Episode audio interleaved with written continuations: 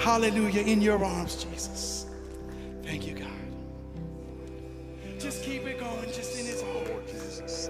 Hallelujah. In your I want to introduce to you and ask you to welcome back to the Alamo City pulpit our brother Rich Garza. Rich and Jan have been a part of Alamo City for many, many years. Their kids have been a part of things, but Rich travels all over this nation speaking to students with great effect, power of the gospel, but also speaking to businessmen, discipling businessmen in small group Bible studies and, and helping to lead them uh, as he is invited to step into the circles of their influence and their lives and point them into the direction of a closer walk with Jesus. You are going to hear this morning a word fresh from Rich's heart. Uh, he's one of the preachers that, that I want to listen to, that I want to speak into my life because I believe he has something fresh from the heart of the Lord to say. Open your heart, be ready, and the next voice you're going to hear is our brother and our friend, Rich Garza.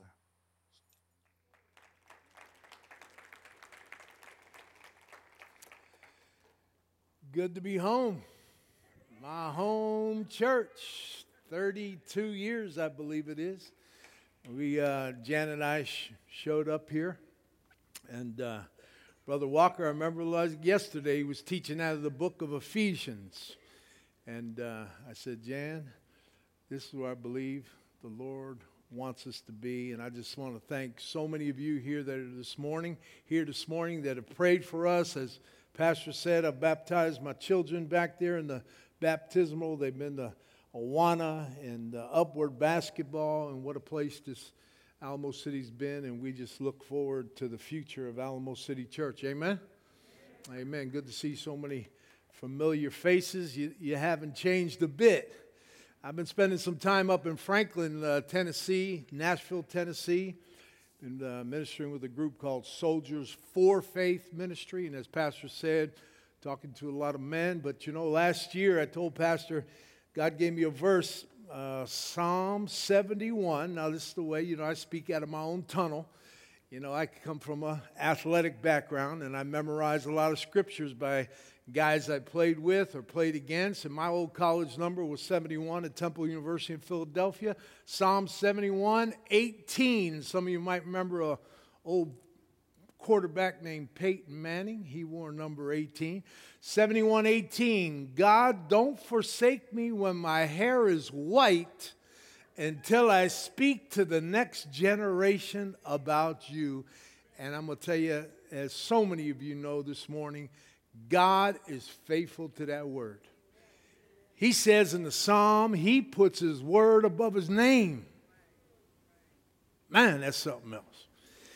And I'm going to tell you, the Lord gave me that verse, I think it was back in about October of last year, and my phone started ringing off the hook and had opportunities to speak. But you know, I'm 64 now, so that next generation is not only middle school and high schoolers, but like Pastor said, men and women in the business world are that next generation.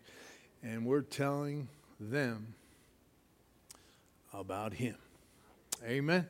And I pray that be an encouragement to you today. That last song, Falling in Love with Jesus. You know what Jesus said in his word? John 14, 21, 23. Those who love me, how do we know that we love God? What's it say in the word? Obey him. Those who love me, he said, obey me. And those who obey me, my Father and I will manifest our life, our presence in them. This is a little extra. This is not even in my notes, but I was just, when we sang that song, somebody say, Boy, Richmond, I, I don't feel the presence of God in my life right now. Based on God's word, obey the Lord. Obey the Lord because God's word says, when you obey me, my Father and I, Jesus said, we're going to manifest, we're going to show up in your life. Amen? The word of God. Well, some of you maybe saw the, the little promo about me coming and the title of the message, you know, People always want to ask in the video world, and, and that's cool. You know, I'm all for that. People want to know a little title. Give me a title for your message. And, you know, so many of the sayings we use in the world, secular world, come right out of the scripture. And here's one of them Grow where you plant it. And that was the title for today, for my message today Grow where you plant it. The first guy I thought about when I thought about that saying, grow where you plant it, was King David in 1 Samuel 17 17, when it said, occasionally David took food and supplies and went to the front line and gave it to his brothers and King Saul as his father Jesse was up in age and he couldn't do it himself. So he sent David, who was a shepherd boy, we all know that, took care of the sheep. But it says occasionally David went to the front lines. And guess what happened? He grew where he was planted. Because that nine foot giant stepped out. And three times, if you read that story, so much in David and Goliath, but here's one of the things sometimes I don't hear being taught that much, but God, God brought it out to me. All glory to God. Three times in that passage, the soldiers told David what would happen to the one who killed the giant robe of purple for his family, royalty, tax free for his family, and he would get the king's daughter in marriage. Three times the Lord was saying, David, you're the man. David, grow where you planted, David. This is what David did. Occasionally, he went to the front lines to give supplies. And God had an assignment for him, big assignment. You remember Saul said, You can't fight him, you're just shepherd boy. And he said, Oh, no, Saul, I remember. You want to do a great word search in the Bible? Remember. I remember when I was tending my daddy's flock, the Lord delivered me from the paw of the bear and the mouth of the lion. This uncircumcised Philistine be nothing in the hands of the Lord. But the guy I really want to talk about today, who was who grew where he was planted, was the Apostle Paul. If you got your Bible, go to Philippians. We know that Philippians is one of the books that Paul wrote in prison. He was locked up. He was locked up in a Roman prison.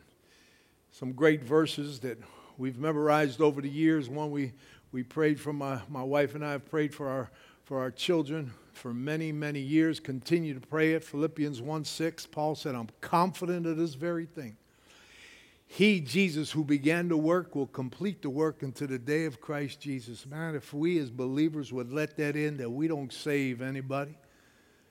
Paul said another part of Scripture, he said, Some plant, some water, but God gives the increase. And we're going to talk about the gospel today. A lot of people know that word, learn that term, gospel. But you can't tell somebody something if you don't know it yourself. We that come to this place for 30 some years, we know what the gospel is. But there's many, many, many, thousands watching this morning. I just want to make it clear for you today. Clear based on the scripture because Paul was locked up for being, for preaching the gospel of Jesus Christ. That's why he was in prison. Rome hated Christians. They used them for lanterns and torches.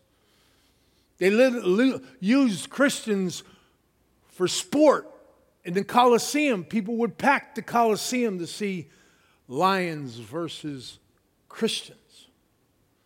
Again, they lit them on fire and Paul was in prison for preaching the gospel, the gospel of Jesus Christ. And Paul, in prison, grew where he was planted. Amen. Look at Philippians 1, verse 12. Paul says, But I want you to know brethren, writing to Christians, writing to believers. Philippians are Christians in the city of Philippi. But I want you to know, brethren, that the things would happen to me, my imprisonment, me getting locked up. I love this word, listen to it. That the things that happened to me have actually turned out for the furtherance. Everybody say furtherance. I love that word. Furtherance of the gospel, the advancement of the gospel me being arrested, me put in prison, has turned out for the furtherance, for the advancement of the gospel. Listen what happened. Look at 13. So that it has become evident to those, to the whole palace guard, and to all of the rest that my chains are in service to Jesus Christ. I did a little research on this palace guard. These were 600 of the baddest dudes in Rome. I'm talking about Mean Joe Greene, Deacon Jones, Ray Lewis, some of the baddest guys that played in the NFL. I'm talking about guys like the Navy SEALs. I'm talking about guys that are seventh degree black belts. I'm talking about the not only the biggest, the roughest, but the meanest guys that Rome had to offer, and they were in charge of Paul. For what? Because he was a mass murderer? No, for preaching the gospel of Jesus Christ. That's how much they couldn't stand Christians. They put the top of the top, the meanest of the meanest, the baddest of the baddest to guard Paul, and he says it's become evident. Some of you know I've spent a lot of time in prison, not as a, an inmate, but going to prison to speak. I spoke in prison my first time in California Youth Authority in 1987 with one of my mentors, good friend Jerry Balzwick out in Turlock, California. I didn't tell the first group this, but I had the pl- pleasure of preaching on death row in Raleigh, North Carolina. Been in hundreds of penitentiaries. I went to prison uh, to speak many times with a guy named Murph the Surf, Jack Murphy. His uh, story was on the Life magazine. He stole the Indian Star of David in New York, got away with it, but he went down to Miami where he lived and he was bragging about it on the, on the beach. And went to prison for 21 years.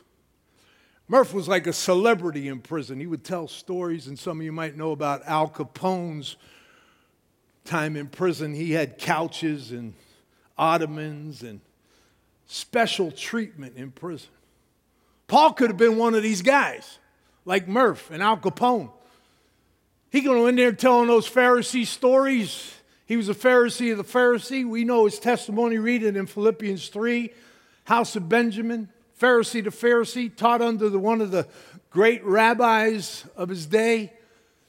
But Paul said something in 2 Corinthians 2 2. I know nothing but Jesus Christ crucified, buried, and rose again. Philippians 3, he says, all those things, all those awards, all those data boys, all those trophies, all the things that I lived as a Pharisee, I consider it what? Rubbish, dung, that I may know Christ and the power of his resurrection and the fellowship of his suffering. Paul's in prison because of the gospel.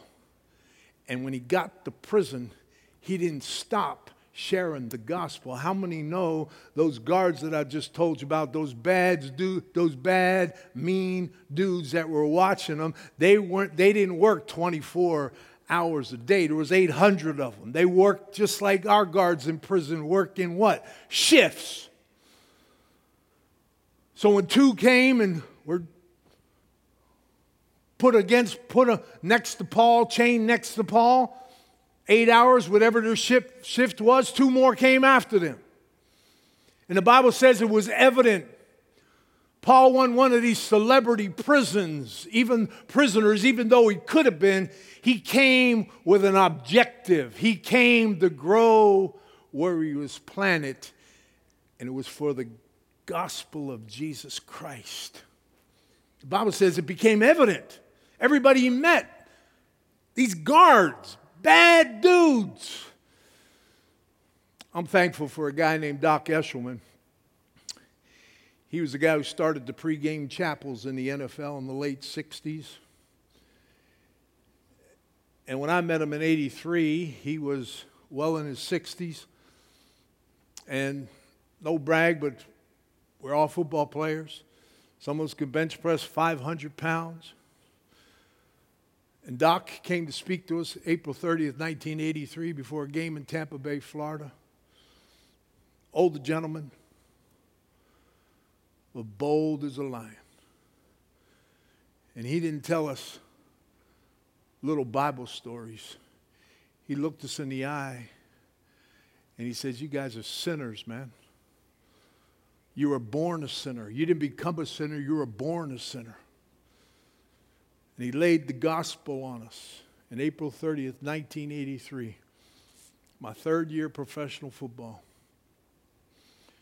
The gospel changed my life, turned me inside out dropped public speaking three times at Temple University and Temple University in Philadelphia. Every time it was me and the other football player, and we knew it would have you. You'd get up random for classes, and after about the third class, there was only two dudes left. It was me and the other football player, and I'd go in there with a drop slip. Dropped the class. Never took public speaking. Some people say the biggest fears of men and women are dying and public speaking, and some people put public speaking over dying. That's where I was. But all glory to God, I've given a talk like this now all over the world 47 states, Canada, Mexico, Barbados, South Africa, Jerusalem, Tel Aviv, over 5,000 times. The gospel of Jesus Christ changed my life. Changed my life, not from the outside. I was already changed from the outside. Changed me from the inside out. Changed me from the inside out. The gospel of Jesus Christ. Paul said, I know nothing but Jesus Christ crucified, buried, and rose again.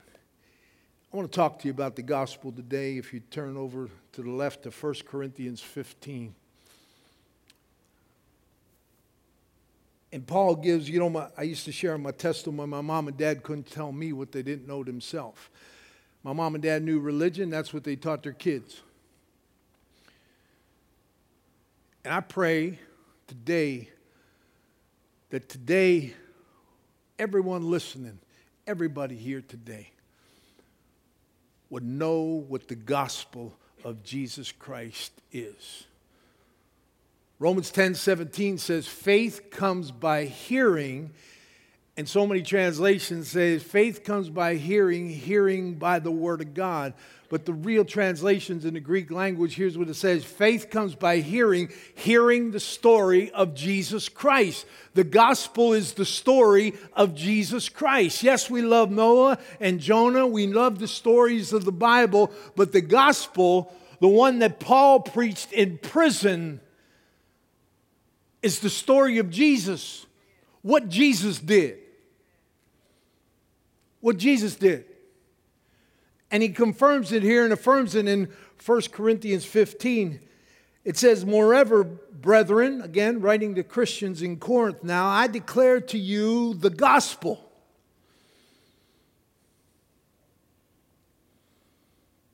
Which I preached to you, which also you received.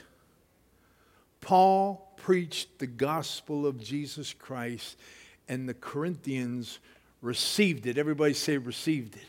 We know that verse. My pastor has taught it so beautifully, and I use it all the time in evangelism. John 1 12 uses that same word, receive. For as many as receive Jesus, for as many as appropriate Jesus, take Jesus to yourself and call him your very own. To him or her, he's given the right, the authority to be called children of God. We're not all God's children. We're all God's creation. It sounds real good when you hear somebody say we're all God's children. We're all God's children. We're not all God's children. We're all God's creation. John 1:12 says, "For as many as receive Jesus, appropriate Jesus, take Jesus to yourself, call him your very own my shepherd," David says, "My Lord."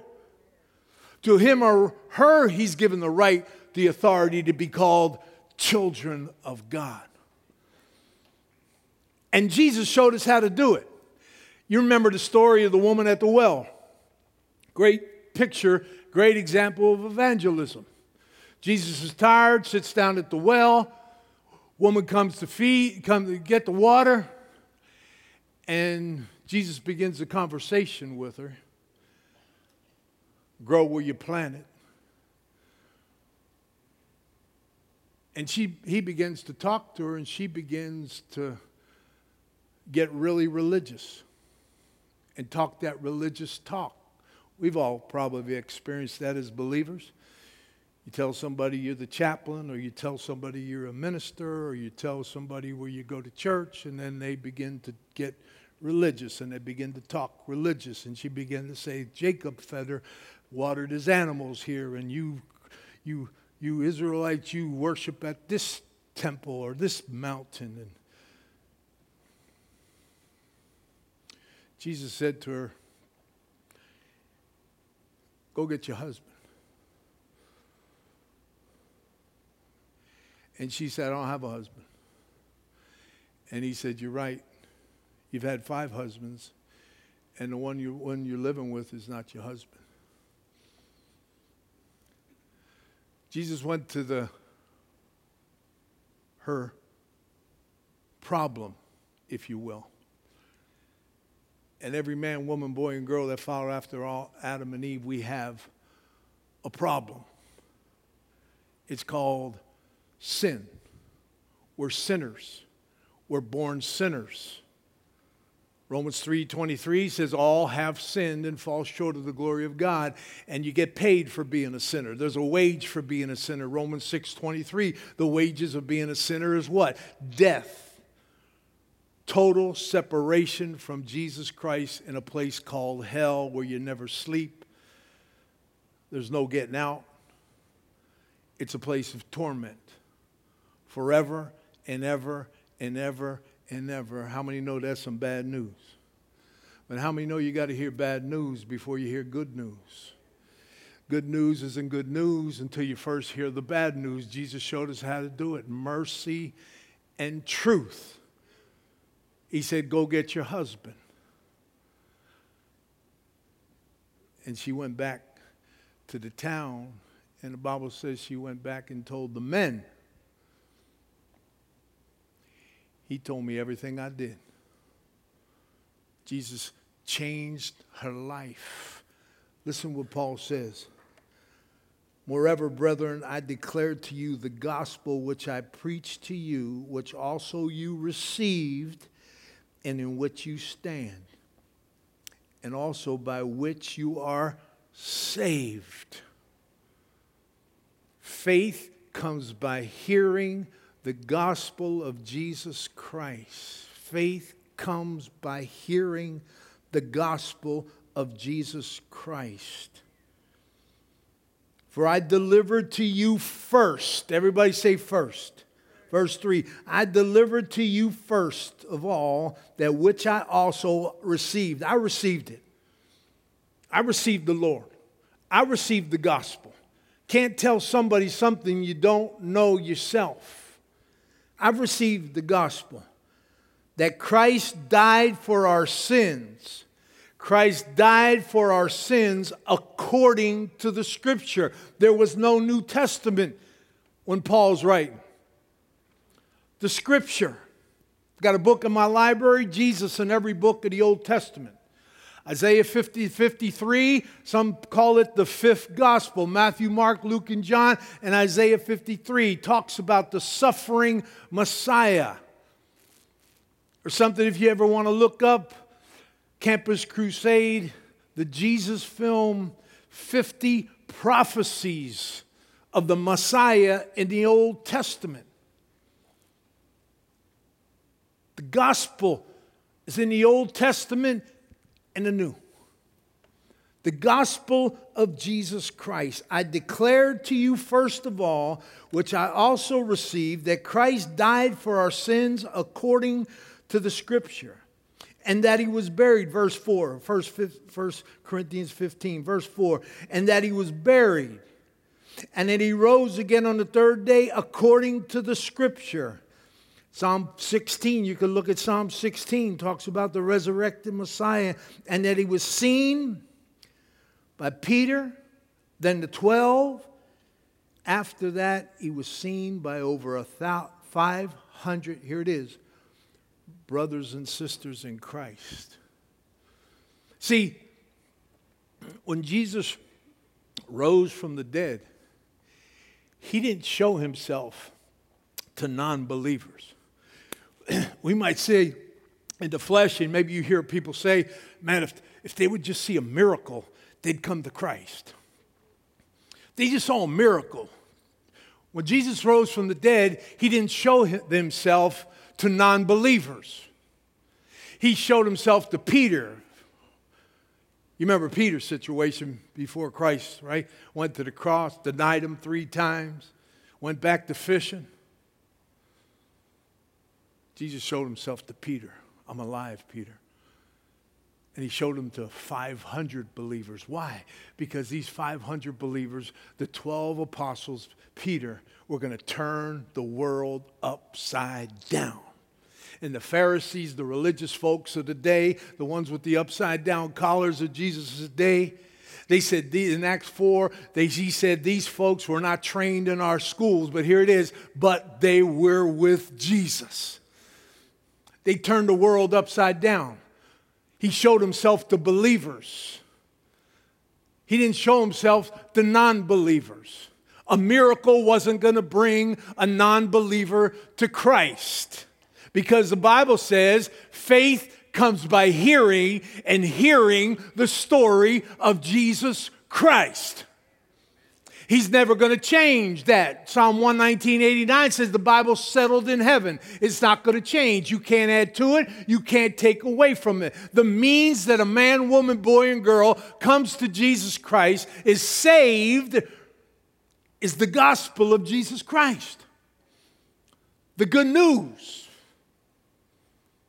that Christ was born, lived the perfect life was crucified as the perfect sacrifice, and three days later rose from the dead, showed himself to the 12 and 500 believers. And here it is, folks, one of my favorite words in the Bible, few words in the Bible. Whosoever, whosoever receives Jesus will not go to hell, but have everlasting life. Jesus said, I'm the way, the truth, the life. No man, no woman, no boy, no girl will go to heaven but through faith in me. Jesus said in Matthew 11 28, Come to me. Spoke, speaking to the most religious people that ever lived, the Jews. The, the Pharisees had the Ten Commandments and put 600 man made commandments on top of the Ten Commandments, and he, they were lording it over the people of Israel. And Jesus comes to those religious people and he says, Come, Matthew 11 28, come to me. And here's the way in the language, original language I'll rest your soul. Boom. Come to me, faith in me, and I'll rest your soul. Then he says, Take my yoke, be a learner, learn from me. Peter in Acts 2, filled with the Holy Spirit, Pentecost has come, he preaches, 5,000 come to the Lord, 7,000 come to the Lord. Believers were baptized, and what does it say? They were together. For what? The instruction in the apostles' doctrine. Breaking bread together, praying together, going to church together. The gospel first, learner second. Come to me, all you are weary and heavy laden. Jesus said, I'll rest your soul. Now be a learner. Take my yoke. My yoke's easy, it's pleasant because I come to live inside you now through the Holy Spirit. and I unction you. I move you. I tell you, I move you to go to church. I move you to study the Bible. I move you to testify of my goodness. It's not bite your lip, slap yourself in the face, pull yourself up by your bootstraps. The old college try. No, that's religion. Jesus speaking to the most religious people that ever lived said, Come to me, I'll rest your soul. Whosoever, whosoever believes in Jesus will not perish but have everlasting life. I was speaking in a penitentiary in Southern California and got done speaking on a platform. Young man came to me, tattooing every part of his body, his head, eyes, nose, neck. Said, Mr. Garza, God could never forgive me for what I did. He had a double life sentence, only in his 20s. I said, Bro, let me tell you my favorite words in the Bible whosoever. I said, I'm not here to get you off your double life sentences, but eternity is forever and ever and ever and ever and ever and ever and ever and ever. Young man came up in the first service. Larry and I had a chance to pray with him. Heard me speak 10 years ago in the prison here in Texas. So all I was coming to speak. He wanted to come and say hello to me. Larry and I got to pray for his mom and his grandmother not doing well. Whosoever, whosoever believes in Jesus, receives Jesus, will not perish, but have everlasting life. The gospel of Jesus Christ needs, we need to know it, brothers and sisters. We need to know it so we can share it, so we can tell others about Him. Yes, the teachings of the Scripture are awesome. Love them, builds us up, strengthens us.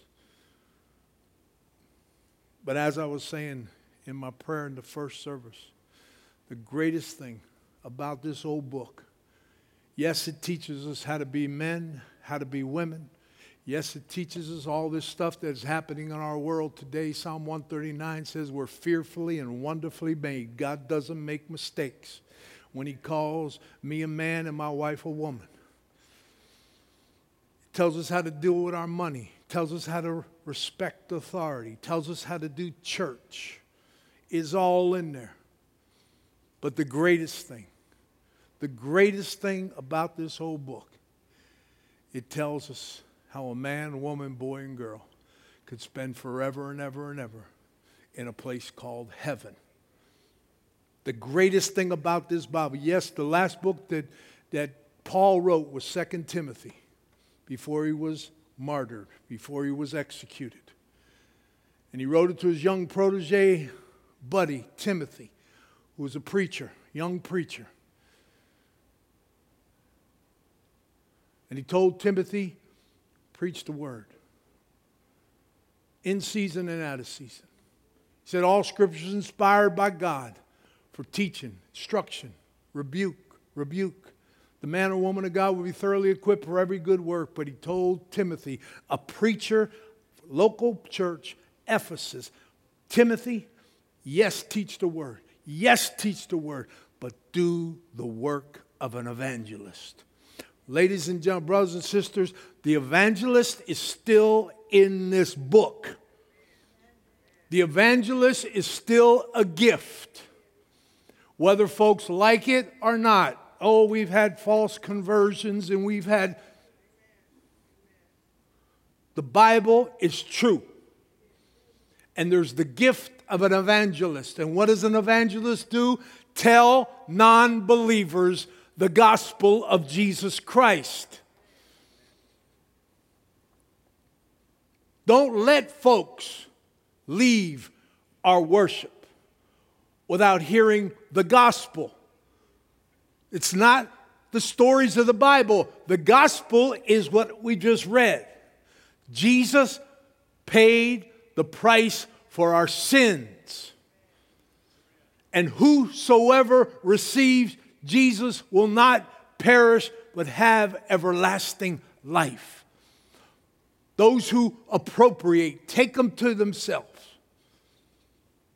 ABC, admit they're a sinner, believe Jesus died for them, took their place, took, his, took our place, and confess we're going to live for you the remainder of our life. The gospel of Jesus Christ. Paul was locked up for preaching the gospel. And when he got locked up, did he stop preaching the gospel? And let me tell you, we've had our times. We've had our times to tell a story from the Bible other than preaching the gospel.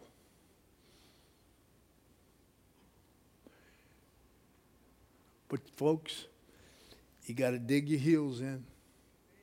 You got to take a deep breath, even though that devil's right there on your shoulder telling you, don't, oh, you don't have to be that strong with them, man. You don't have to tell them all that. Just tell them about Noah.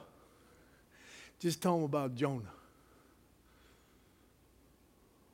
West Palm Beach. I remember like it was yesterday. Ernest and Julio Gallo were in the audience. And it was my turn to speak. No, no, no brag, folks.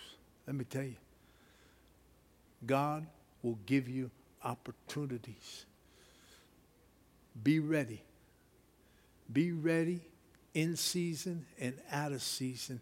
Grow where you planted, but know the gospel.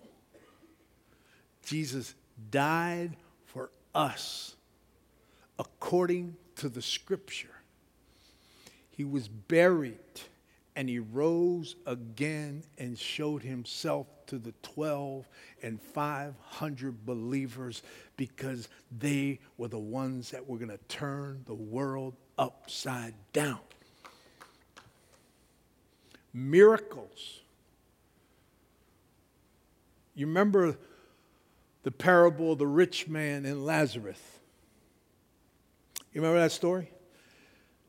The rich man goes to hell, Lazarus in the bosom of Abraham. And the rich man can see him. And he says, Abraham, Father Abraham, I've got five brothers living the way I lived. Will you send somebody from heaven to tell my brothers? Will you send someone that mir- send a miracle from heaven to tell my brothers and they'll change? And you remember what Abraham said? Abraham said, No, my man. Your brothers have Moses. Who does Moses represent? The Word of God. And your brothers have the prophets. Who do the prophets? Preachers. No miracle. No one's coming from the dead to your brothers are going to change their life. Because faith comes by hearing, hearing the story of Jesus Christ, the gospel of Jesus Christ. Paul said, I don't know. Paul was could tell the stories, man. But he said, I consider all those stories, all those accolades, all my education dung, waste, rubbish, that I may know Christ. And I come to you, Corinthians. One word Jesus crucified, died, and rose again and whosoever believes in Jesus will not perish but have everlasting life. Go back to Philippians and I want to show you what happened because of Paul preaching that gospel. Verse 13, so that it was it's become evident that the whole palace guard and to all the rest of them that are in chains that my chains are in Christ's service. Verse 14, and most of the brethren in the Lord, most of the brethren in the Lord, other believers, having become confident by my chains, are much more bold to speak the word without fear. I started coming here with my family in 90, 1990. I remember Billy Hobbs dedicated a couple of our children. And you know, they put in the program, we're going to the abortion clinic, and Jan and I would go, maybe pushing a stroller back then, and man, that's Pastor Walker over there. That's Billy Hobbs over there. Then he put something in a program, and we're going down to the inner city. We're going to serve hot dog and raspas, and we're going to preach the gospel in the inner city. We get down there, I get down there, Jan and I get down there, and man, there's David Guyan over there. There's the pastor there again. There's Troy McDaniel. These are the leaders. Of Ken, Ken Carter, some of you might remember. What am I trying to say? Paul showed by example and other believers were encouraged to do the same. Folks, they did not like Christians at this time. But Paul's witness in prison to these musclehead, mean, Navy SEAL 5, 10 degree black belts.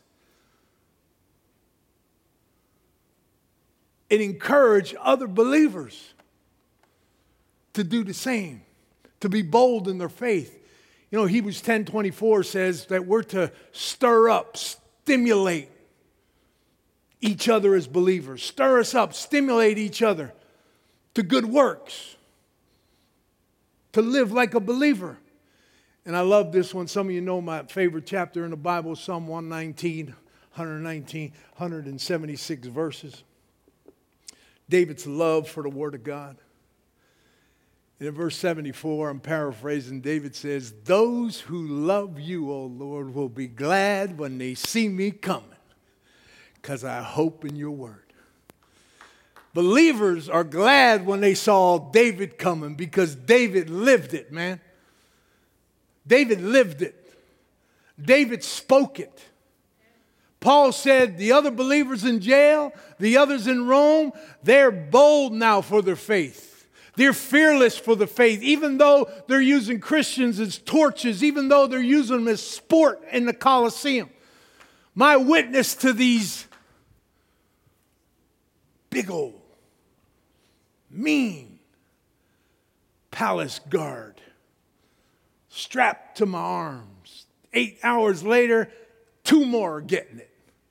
Not fancy stories not smoozing them so I could get a little bit more better food or a nicer place in prison.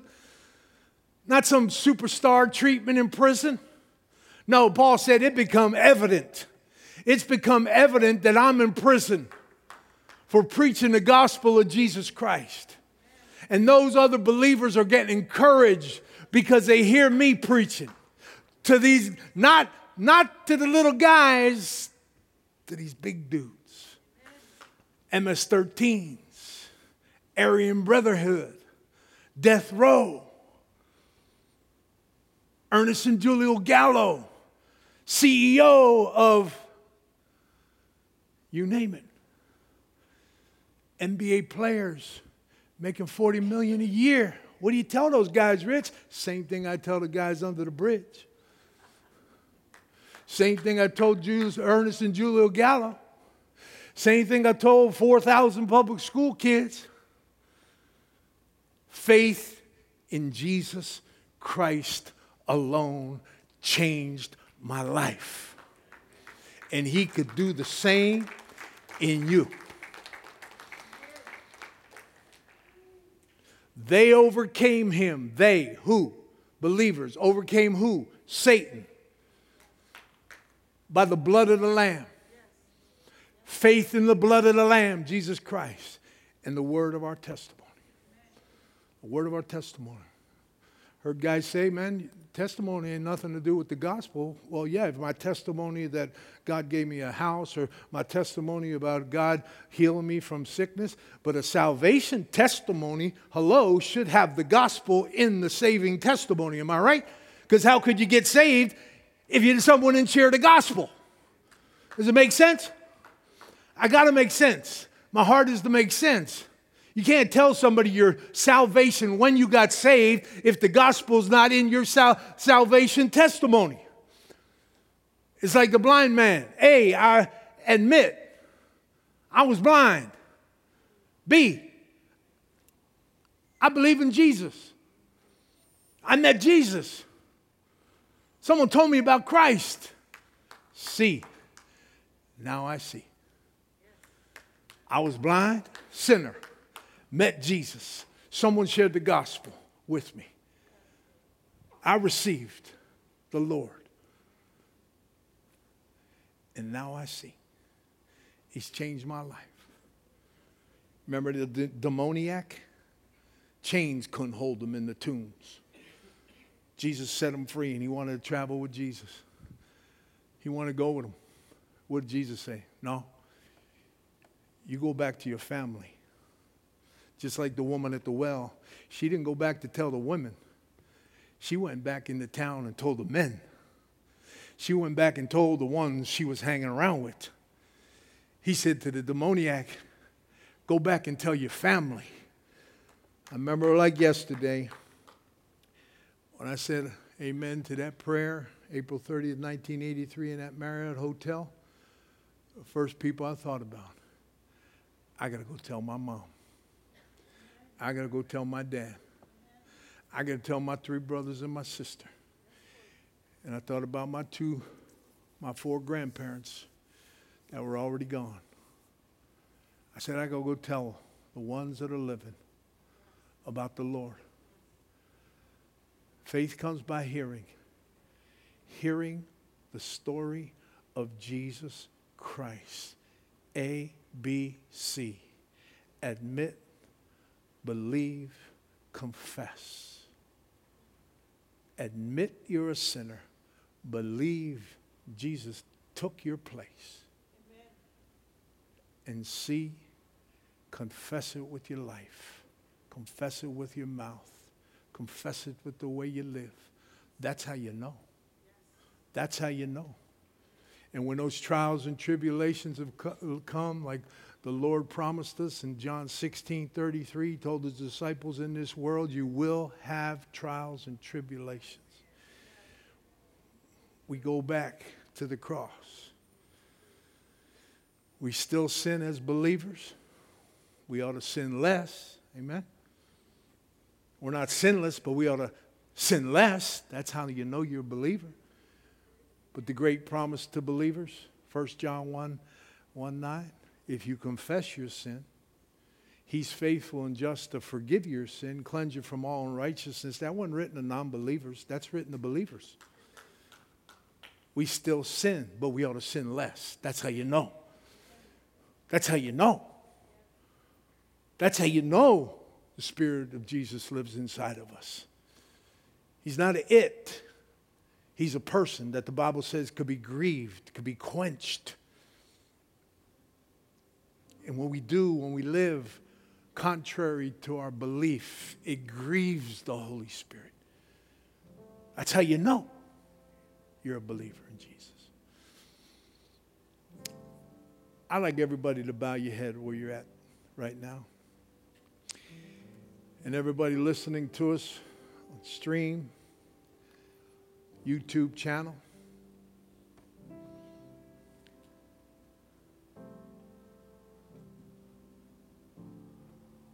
There might be somebody here today. You're listening to me. I was 25 when I received the Lord.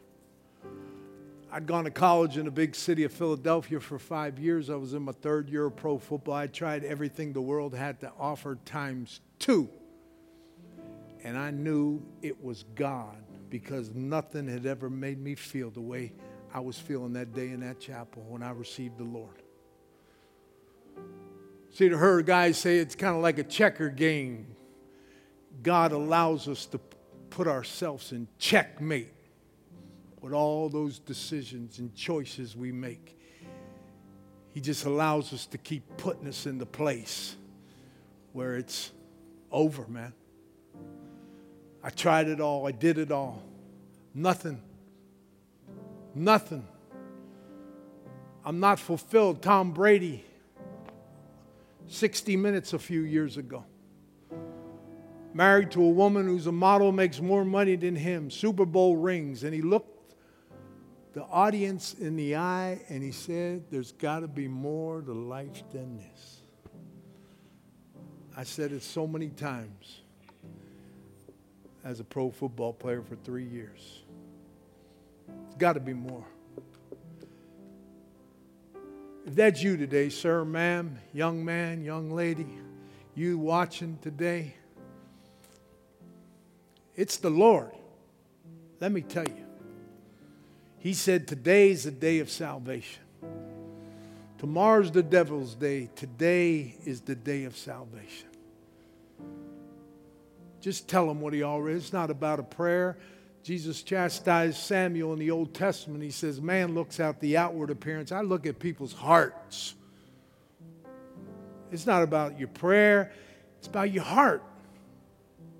But the Bible says, out of the abundance of a heart, what happens? The mouth speaks. That's how we know what's in our heart is what comes out of our mouth.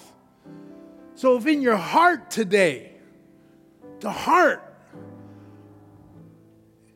it's the Lord. I knew it was the Lord in my life.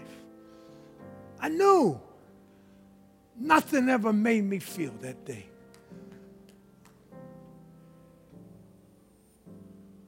Just tell him, Lord, I'm a sinner.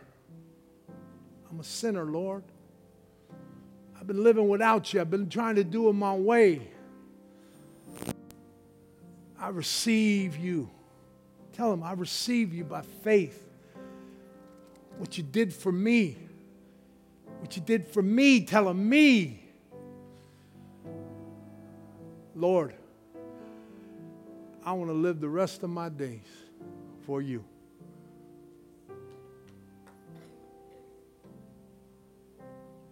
And when I die, tell them this. It's true. When I die, I'm going to heaven. Not because I'm a good guy, not because I'm a good woman. I'm going to heaven because today, July 17, 2022, my trust is in what you did, not what I could do.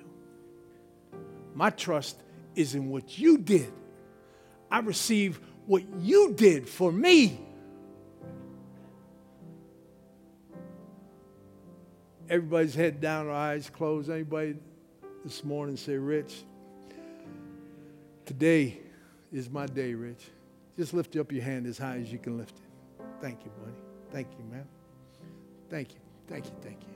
Thank you. Thank you. Thank you. Thank you. Been praying for y'all, man. So many others have been. You can put your hands down. And you folks listening, watching in your home, your car. Some of you might know me personally. Put a little something in the chat. Put a little something, a heart, thumbs up. Today would be an awesome word to put in that chat on our live stream. Just put it there.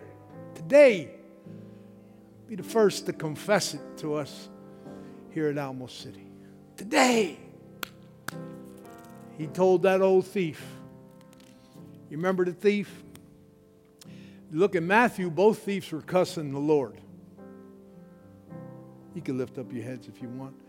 Both thieves were cussing the Lord. The Bible says, but something happened to that one thief on the cross. Some theologians say when he pulled himself up to take a breath, he saw all over Jesus' head Jesus Christ, the King of the Jews. something happened to that thief on the cross because he went from cussing him to saying to the other thief, We deserve what we get. The wages of sin is what? Death. I deserve this. I'm a sinner. I deserve death. He's innocent. There's only one innocent, and that's God. And then he said, a lot of people think this is the only thing Jesus, the thief said, was this what I'm about to say? Jesus, remember me when you're going to your kingdom. That's not the only thing he said. First thing he said, I'm a sinner. I'm lost. I deserve this. He's innocent. He's God. Jesus, remember me when you go into your kingdom. Folks, if you got a kingdom, you must be king. And Jesus did not say, get off the cross, put on a three piece suit, and go preach in the streets of Jerusalem. He did not say, get off the cross and go feed the poor. What was that word Jesus said? Today. Today. Today. Admitted you were a believer. Believed I died for you. Believed I'm God and I'm Lord. And Jesus said, Today you'll be with me in paradise. You're not going, you're not going to a holding tank for a couple hundred years so your friends could pray you out, pay money for you to get out. Not in there, sorry. Hebrews says, once to die, then the judgment. Once to die. Adolf Hitler, he sure enough knows who Jesus is today. Because he said every knee is going to bow, every tongue is going to confess. Some's going to do it here on earth, and they're going to heaven. But everybody's going to confess that Jesus is Lord. Father, thank you for another day. Thank you, Lord, for life. Thank you for the life in our bodies. Thank you for this old book, Lord the Bible. Help us to love it. Help us to cherish it. Help us to obey it, study it, and tell others about you, about it. And Lord, let us never forget today, myself most included, oh God, the gospel that Jesus died for our sin according to the scripture. He was raised from the dead according to the scripture and showed himself to believers. Oh God, thank you for doing what you do best, Lord. Save. Your name is Savior, Rescuer, Jehovah saves. Lara, the other prayer team members, come forward. If we could pray for you. Always like to say, don't leave the same way you came in. You got something burden you, we'd love to pray for you, with you. And it's so good to be back at my home church. Thank you all for praying for me and my family. I just can't thank you enough Forgiven so we can go, so others can go. You know, Romans 10, that same passage says God's people should give to God's work. We shouldn't be begging the world to help pay for God's work. God's people should give to God's work.